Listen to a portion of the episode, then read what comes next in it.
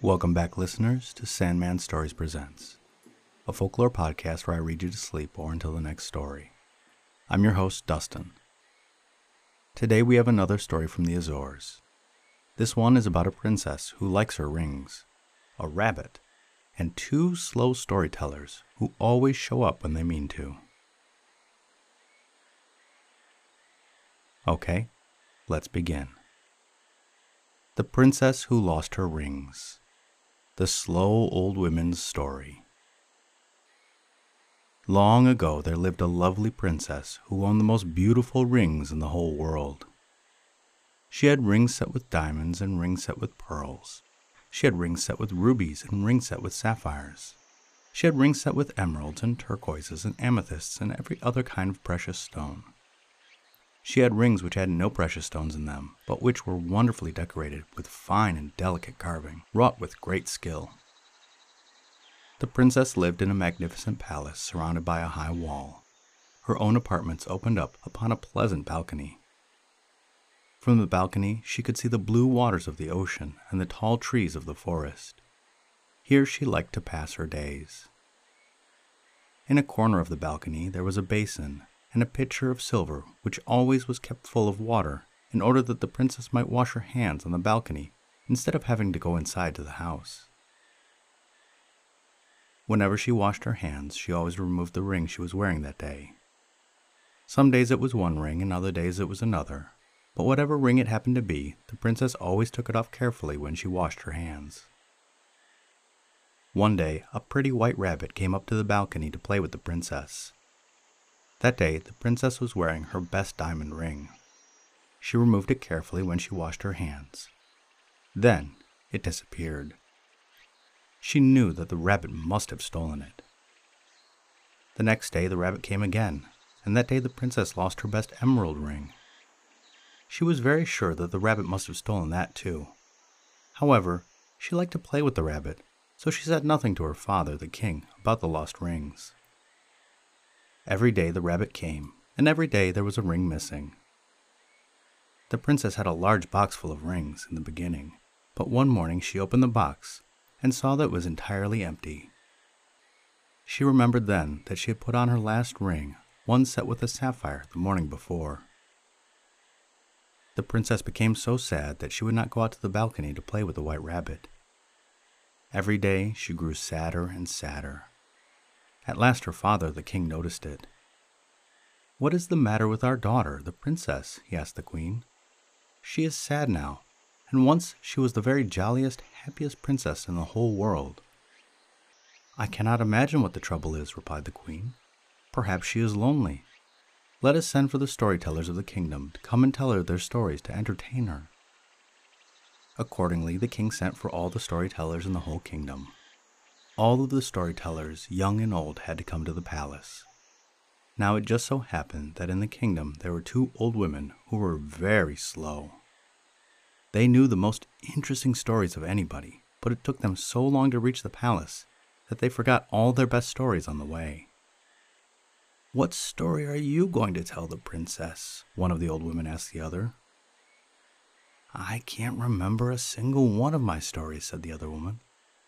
It has taken my old legs so long to travel the road to the palace that now that we are almost there, I can't think of a single story.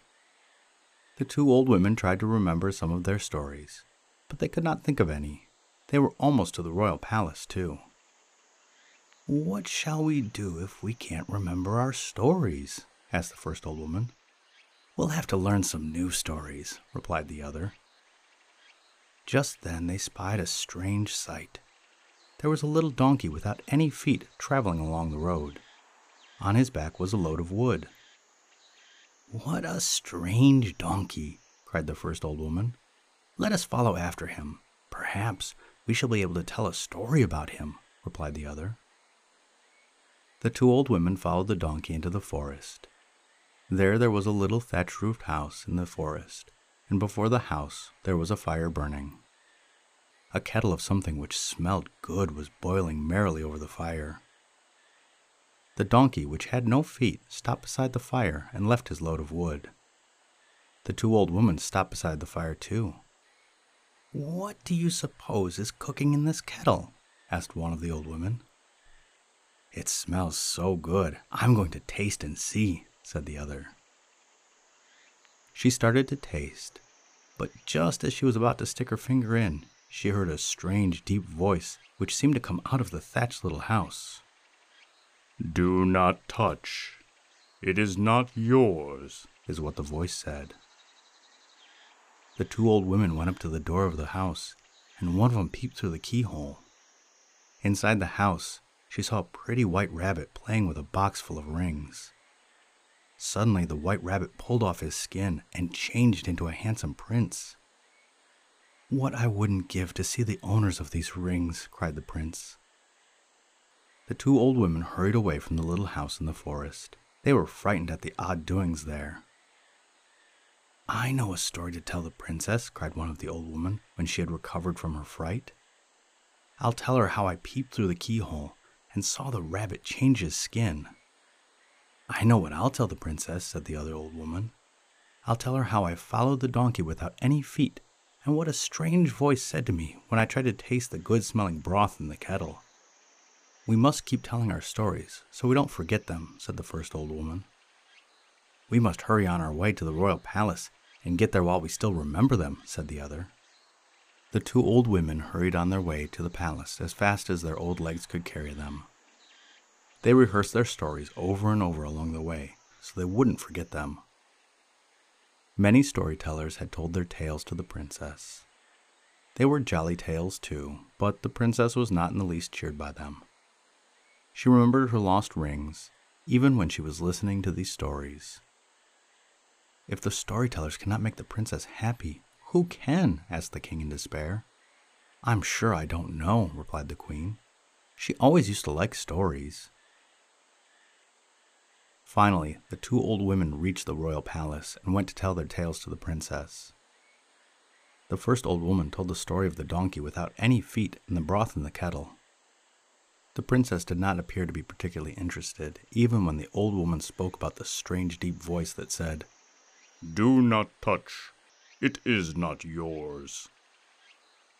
Cold chills, however, ran up and down the spines of the king and the queen and all the courtiers when she came to that part of the tale. Next, the other old woman told how she peeped through the keyhole of the little thatched house in the forest and saw the white rabbit change his skin.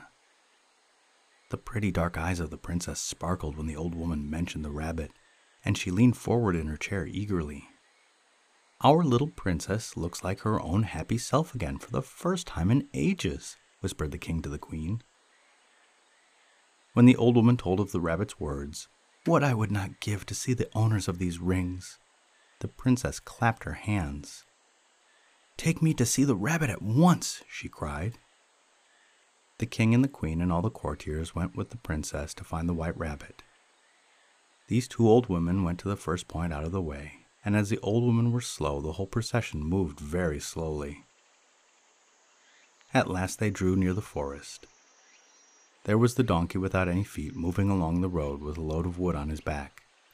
The two old women, the princess, the king, and the queen, and all the courtiers followed the donkey deep into the forest to the door of the little thatched hut. Before the house, the fire was burning, and something which smelled good was boiling in the kettle. The princess stuck her finger in to try it.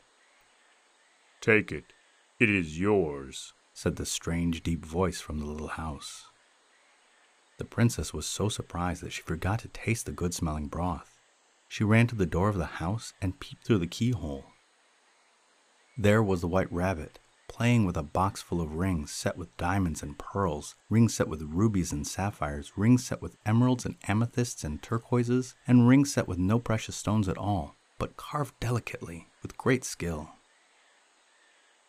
What I wouldn't give to see the owner of these rings, said the rabbit as he pulled off his skin and changed into a handsome prince. Here is the owner of the rings, cried the princess. She is here at your very door. The door of the little thatched house, deep in the forest, swiftly opened, and the prince received the princess in his arms. Your words have broken my enchantment, he cried. Now at last the voice of the owner of the rings is heard at my door. I'll never have to put on my rabbit skin again. The end.